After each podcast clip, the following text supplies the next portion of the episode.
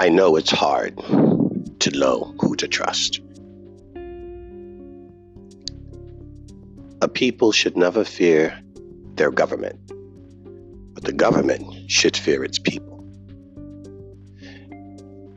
And ours, in particular, are formed by the people, formed by the very revolution and protest of a monarchic government in order to establish the conscience of the collective man and their pursuit for liberty, freedom, democracy, and a representative republic. Who do you trust?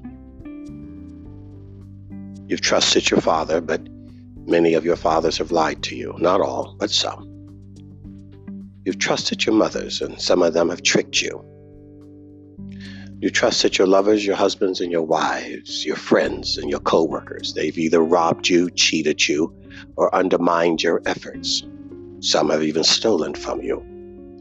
Law enforcement would say your biggest threat are those that are the closest to you, so some have even killed you, betrayed you, turned you in, ratted you out, downright lied about you to cover their skin or stepped over you so they could win a promotion, a victory, an accolade, an audition, a part, a position, or some woman's heart that they knew you were after. Who do you trust? Really? And every time you turn around, the government tells you something that you find out five years later isn't true. Weapons of mass destruction? Really? Climate change? It's 2020. The ice caps were supposed to melt already. Florida is supposed to be underneath the water. Well, that's what the scientists, with all the knowledge and all the facts 30, 40 years ago said. Wrote books about it, indoctrinated classes and students about it. Turned out not to be true. When the Republican President Ronald Reagan won office, we were told that old people would die. They would be left on the street. Not true. Didn't happen. World War III was supposed to happen. Didn't happen. Not under Reagan. Not under Bush. We're always told what is coming. Aliens. Well, they've landed at Area 51. Not true. Not true at all. Instead, military advanced weaponry, DARPA, research and development by the Pentagon, weather balloons mistaken for alien spaceships. Invisible technology.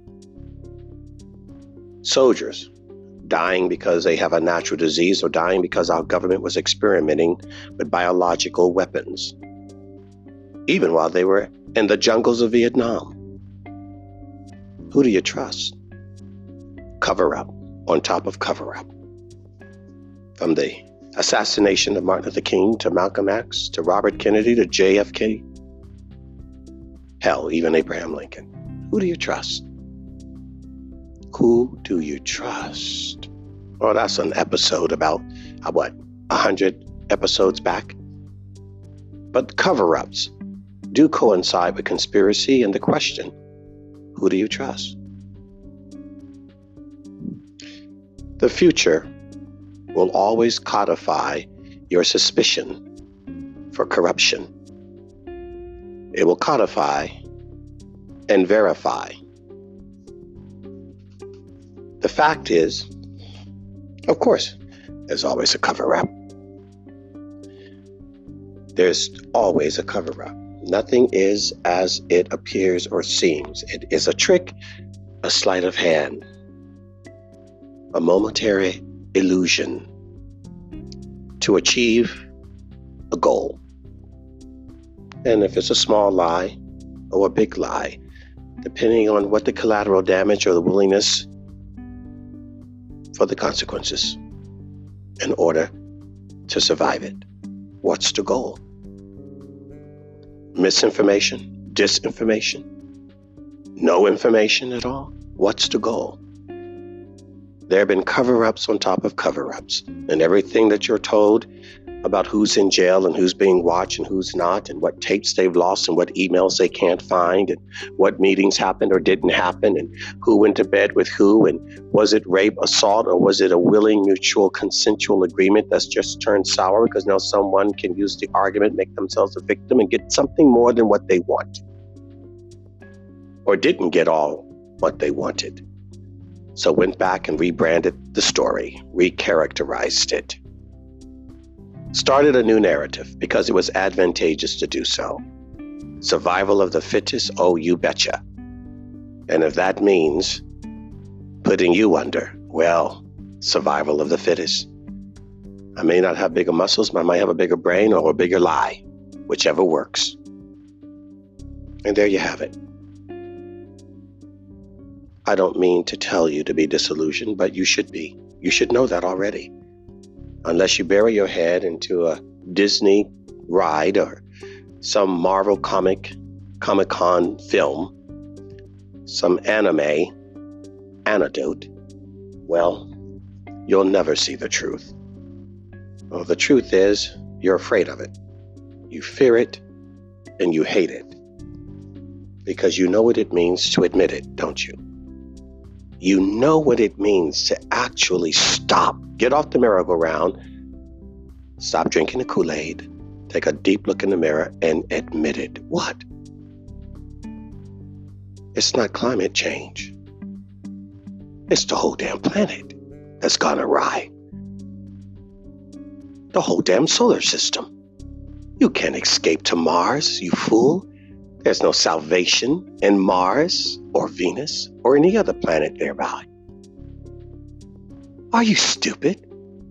There's no exoplanet that you're going to get in a ship designed by China, Elon Musk, or whatever other new billionaire bumblebee wants to come up with some bamboozling plan. You keep grasping at nets, choking on the wind of anything that's blown out of someone's breath because you can't handle the truth. Everything's conspiracy, it all is corruption. It all is a cover up. Now, you've got only one of two choices I see as a way out. Only one of two. Well, actually, one of three. Being that most of you are idiots, you're probably going to take three, which is this guy's a nut. He doesn't know what he's talking about. Ah! Yeah, balderdash. You're going to keep going and walking through life as you have been walking. That's most of you. I get it. It's the only way you can survive.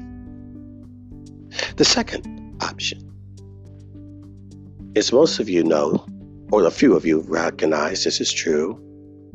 You just hate to admit it. And that's it. You've had it. I've given you no way out. So you're going to take the plunge, either off a bridge or, I don't know, pills and alcohol, if not a needle, or one of those things they call a musket bullet to your head. I have no idea how you're going to choose to face your demise because you can't handle the lies, the truth. The truth. Then there is a remnant of you, a remnant of you who hear this and get it, don't you? You know it's hopeless, downright fatalist. But unlike candidate one who just laughs it off and scoffs and mocks me. And unlike candidate two, who takes himself out because, well, he can't handle the truth or the lie.